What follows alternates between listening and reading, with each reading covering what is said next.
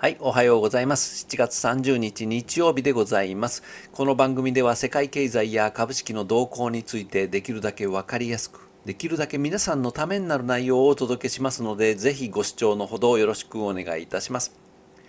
はい、本日は日曜日ということもございます。来週の動向をまず見ていきたいと思います。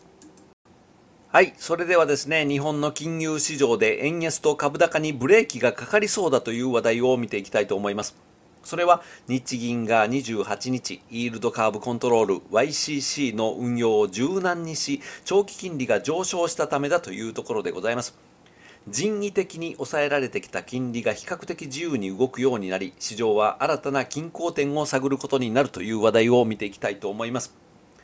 それでは日銀はあですね、えー、10年もの国債を無制限に毎営業日購入するという連続指値オペの利回りを0.5%から1%に引き上げたというところでございます。長期金利の上限を事実上0.5%から1%に引き上げるそういった措置となり長期金利は一時0.575%と9年ぶりの水準まで上昇したというところでございます。日銀の国債買い入れの影響を受けにくい翌日もの金利スワップ。OIS の市場を見てみますと10年ものはですね0.6%台後半まで上昇しております。これは市場は現時点では0.6%台後半までこういった水準までですね金利の上昇を織り込んでいるとそういったことを意味しております。日本の成長率がアメリカなどと比べて低いことや日銀の植田総裁が投機色の強い金利上昇は容認しないという姿勢を示したことなどから OIS 金利のですね急上昇には歯止めがかかっているというふうなところでございます。それでも投資家が従来の日銀上限よりも高い金利水準で10年もの国債などを取引しているということはですね事実であります。日銀の YCC 柔軟化で金利には上昇圧力がかかっているというふうなところでございます。金利上昇の影響を受けておりますのが為替や株式相場でございます。外国為替市場ではタイドルの円相場が日銀の YCC 柔軟化が伝わる前は1ドル141円前後でありましたがあ YCC 柔軟化を発表した後にはですね一時138円台前半まで円高が進んだというふうなところでございます。為替市場では金利が高い国の通貨が買われやすいというのが特徴でございます。これまでは長期金利が0.5%以下に抑えられている日本の円に比べ金利が4%台のアメリカドルにお金が流れやすかったということでございます。ただアメリカではインフレがピークアウトし6月の CPI の上昇率は前年同月比で3%まで低下しております。FRB が年内の追加利上げを見送りアメリカ長期金利が大幅に上昇する可能性は低いと見ている市場関係者は多いんです。そこに YCC の修正によります日本の金利上昇が重なったというふうなところでですね日米金利差が縮まりやすくなっている局面と言えます。日銀の植田総裁は記者会見で物価の上振れなどへの警戒を示しておりまして想定よりも金融引き締めに積極的と映ったそういった声もございました。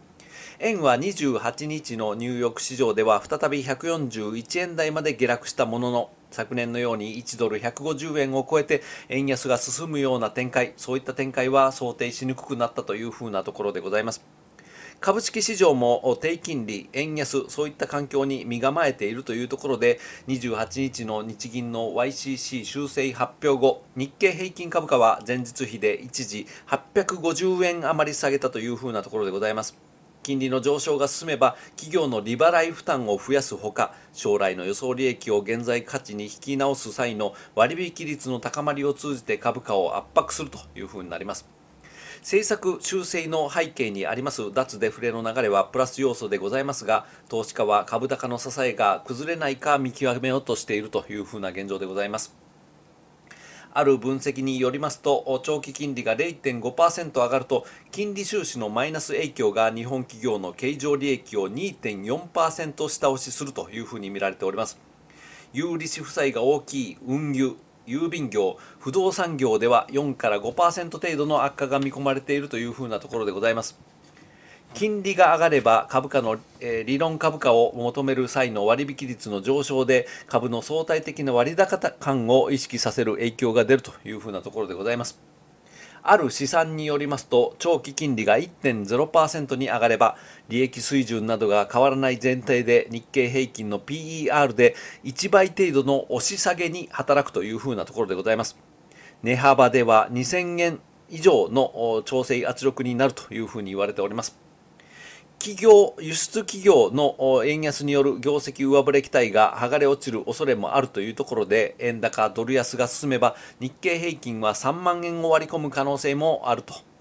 今回の日銀の政策修正は株式市場にとってポジティブな面はあまりない、そういった方もおられます。また一方ですね、物価高、賃金上昇は過去にはなかった日本経済のプラス要素で、えー、緩和策、修正だけで海外投資家の日本株買いは終わらない、そういった声もございます。28日は欧米市場で円高一服、そういったことを手がかりに日経平均先物が夜間取引で3万3000円台を回復したというふうなところでございます。長期金利の上限を0.25%から0.5%に引き上げた昨年12月20日の YCC 修正との違い、そういった違いも意識されているというふうな見立てでございます。2023年年明け早々に長期金利は新たな上限の0.5%に到達し、円相場も一時1ドル127円台と修正前と比べると10円も円高ドル安が進む場面があったというふうなところでございます。そういった昨年12月のですね日本の CPI 上昇率は4%でありました。当時としてはですね41年ぶりの高さを記録しましたしたところでございます。物価高圧力が強く日銀は YCC の撤廃を迫られるとの見方が浮上し相場の急変動につながったということでございます。その時と比べると足元の CPI は3%台前半まで下がり市場で YCC 撤廃まで織り込む動きは乏しいという状況でございます。ある投資家によりますと長期金利が突然1%まではある程度自由に動くような環境になり投資家も適正な金利水準がどこか把握しかねているそういったことを言うですね投資家の方もおられます。週明けの市場ではですね新たな相場の居場所を探るようにじりじりと金利の上昇などが進む可能性があるというところでございます。以上この番組では世界経済や株式の動向についてできるだけ分かりやすくできるだけ皆さんのためになる内容をお届けしております。本日の内容が良かったと思う方はグッドボタンまたはチャンネル登録をよろしくお願いします。それではまた次の動画でお会いしましょう。